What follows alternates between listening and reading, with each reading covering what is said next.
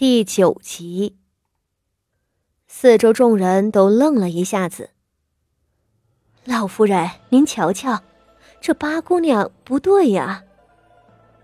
说话的是碎步小跑过来的，跟在傅老夫人身边的白嬷嬷。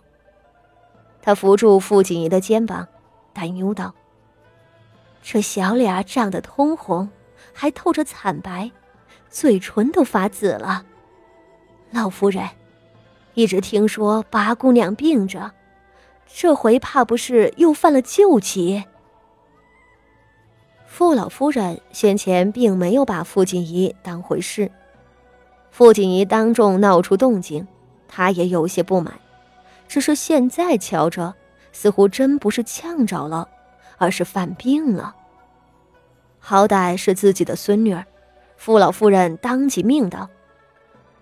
来人，将八丫头抬到后院去，再请许郎中进来瞧瞧。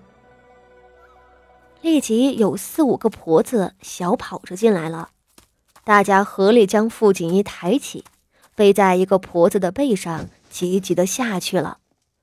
另有两个小丫鬟拿了白嬷嬷的腰牌，忙着出去请郎中。傅锦仪被带了下去。厅堂里的众人不过多看了两眼，很快就收回视线。是啊，不过是个庶女，偶尔过来给老夫人请个安、赴个宴，不信旧疾复发。没有人会在这样一个无价值的小角色身上浪费精力。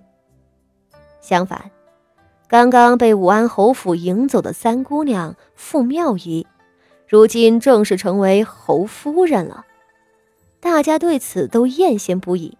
这傅家也是命好，大姑娘出了丑事，三姑娘倒出息了。众人继续饮酒作乐，被抬下去的傅锦仪却有些不好受了。他这会儿终于不咳嗽了，一张小脸儿却越发惨白。好在傅老夫人亲自下令请郎中，这许郎中来的也快。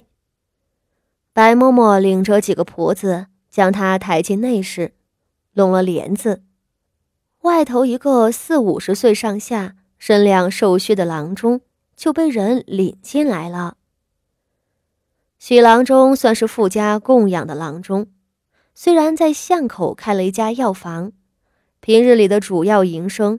却是每日进傅府给老夫人诊脉开药。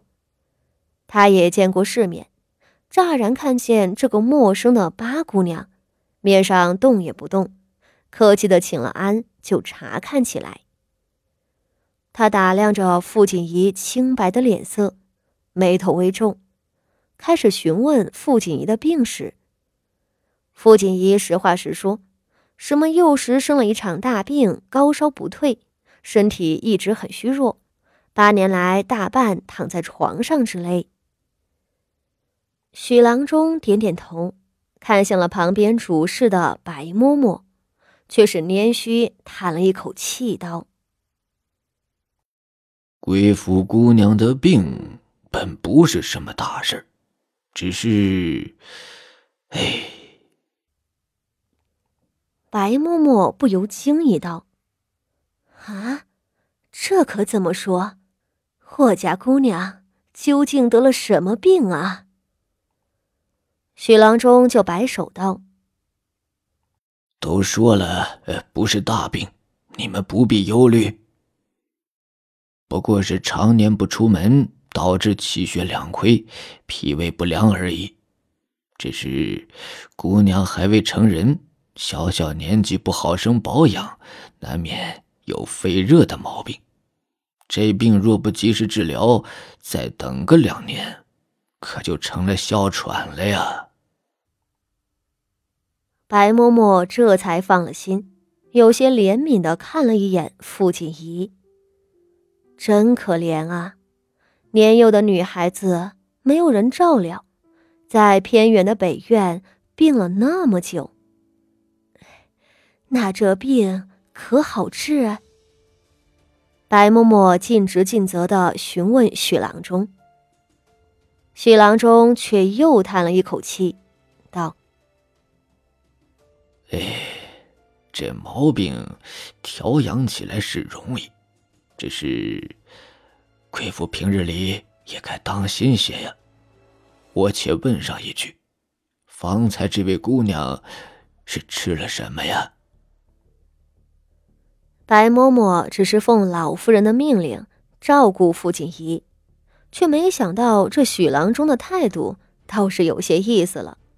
他老实回答道：“不过吃了一碗血燕，想着八姑娘身子弱，吃点大补的东西也不妨事。”问题就出在这上头。许郎中有些不满的看着白嬷嬷，也不瞒你。这姑娘周围服侍的人也太粗心了些，姑娘皮热的毛病也有个三两年了，你们都应该知道忌讳才是，怎么还能用血燕呢？肺热该用清热解毒的药，寻常的人参之类滋补的药材也可以用，能补气养血。可是血燕这东西药性燥，拿来治疗寒症倒是不错。可肺热的病人是万万吃不得呀。说着，吩咐后面跟随来的药童道：“快，拿着这张方子去熬药。今日幸好病症来的并不凶猛，调养着也就好了。若这血盐的用量再多些呀，那可就麻烦大了。”一席话说的白嬷嬷惊惧交加。在许郎中有些责怪的眼神中，白嬷嬷一句也不敢分辨，只是温声安抚着傅锦仪。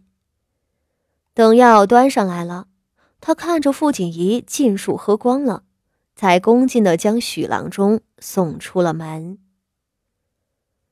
傅锦仪乖巧的躺在榻上，面色堪堪，透出几分红润。